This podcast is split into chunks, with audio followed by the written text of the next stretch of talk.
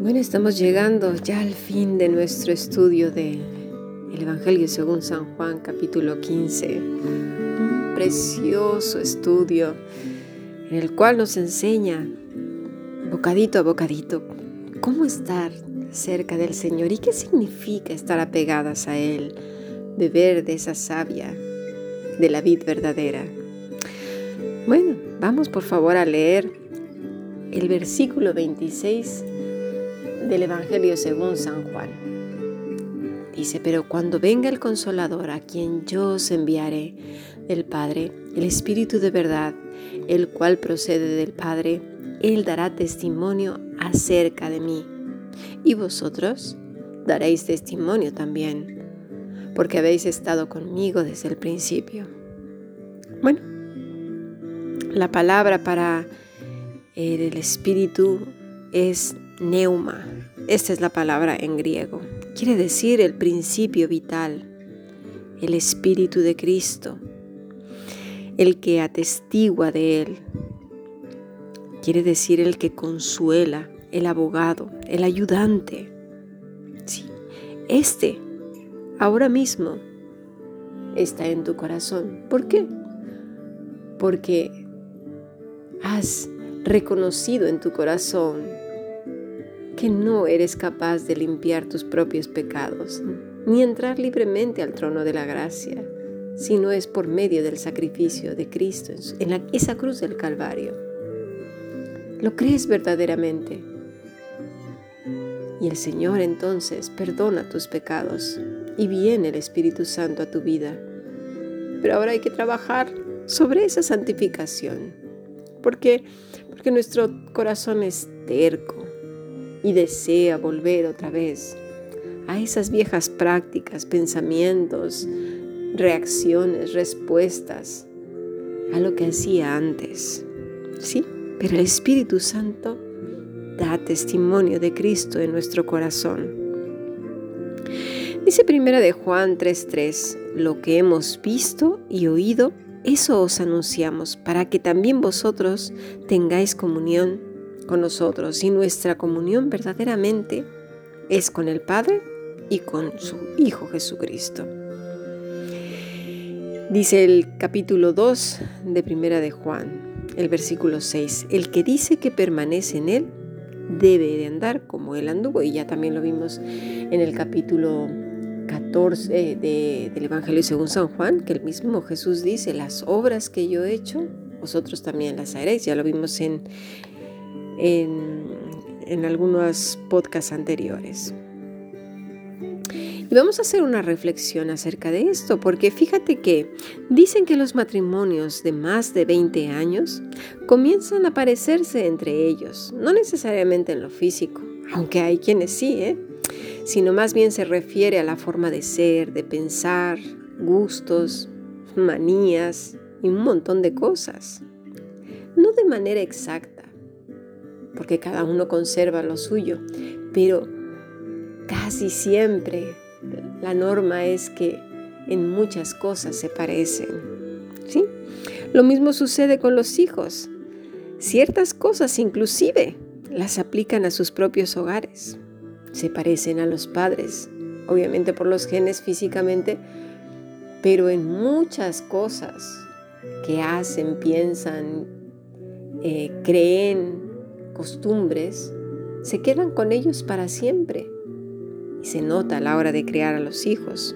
De ahí lo valiosa que es la buena educación, los valores y el ejemplo.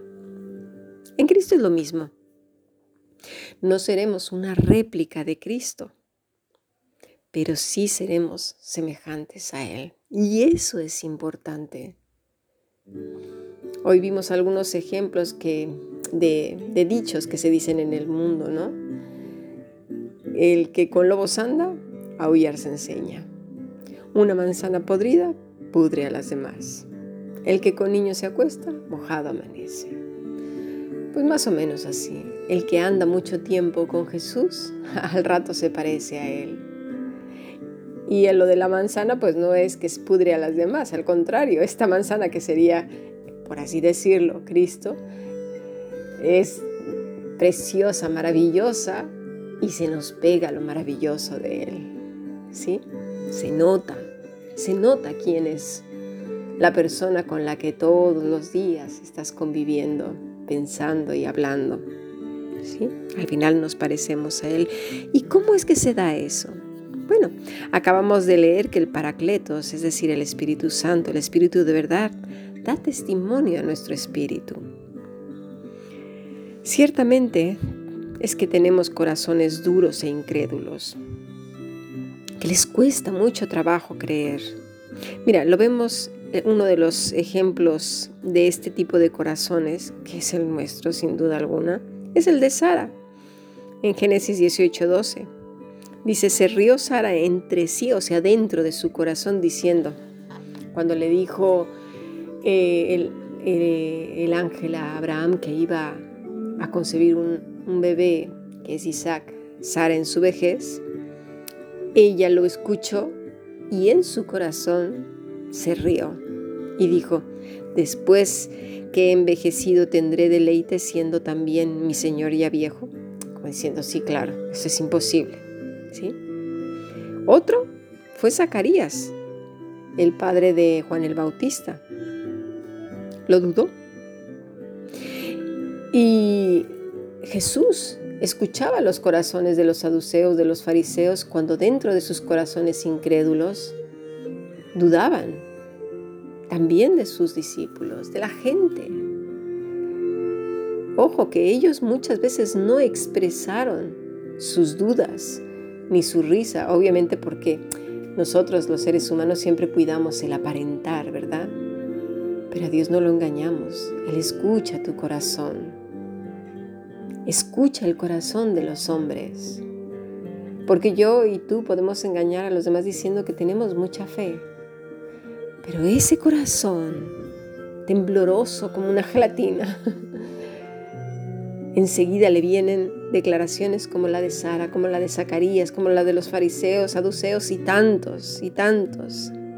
Por eso necesitamos el Espíritu Santo para redarguirnos, para ser trabajados por Él, porque nuestro corazón es trémulo, si tardo para creer, lento, miedoso. ¿sí? Dentro de nuestro corazón decimos, pero, pero ¿cómo sucederá? Eso es imposible, ¿qué no ves? No puede ser, esto, esto sí que no puede ser. ¿No ves la situación? ¿Qué no ves?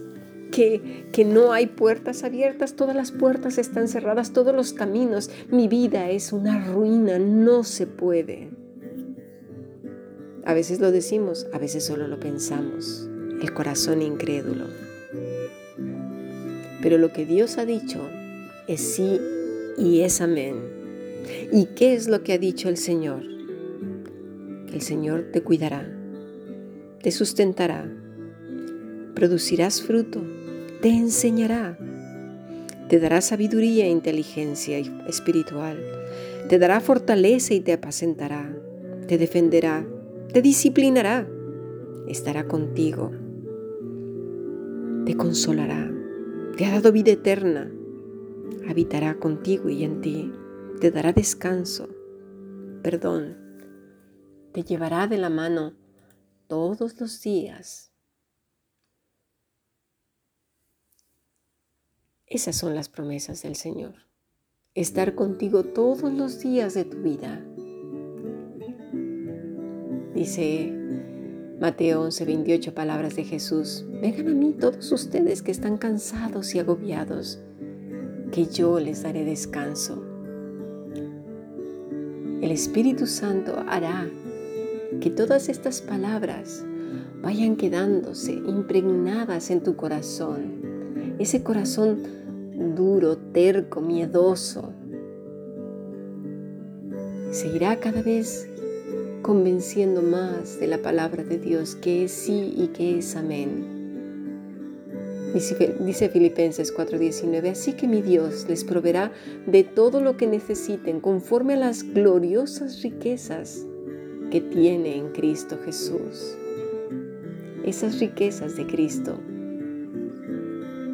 esa persona de Cristo poco a poco se irá formando más y más en nuestro corazón, de tal manera que un día digan, este, esta se parece a Cristo. Ese día, qué maravilloso, qué maravilloso. Y menos mal que no te lo digan ni a ti ni a mí, porque el corazón es engañoso, vanidoso, y caeríamos en soberbia.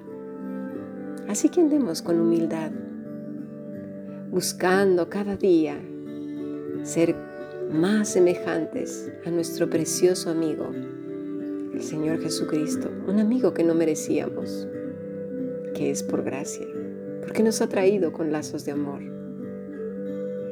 Sigamos aprendiendo. Bendiciones.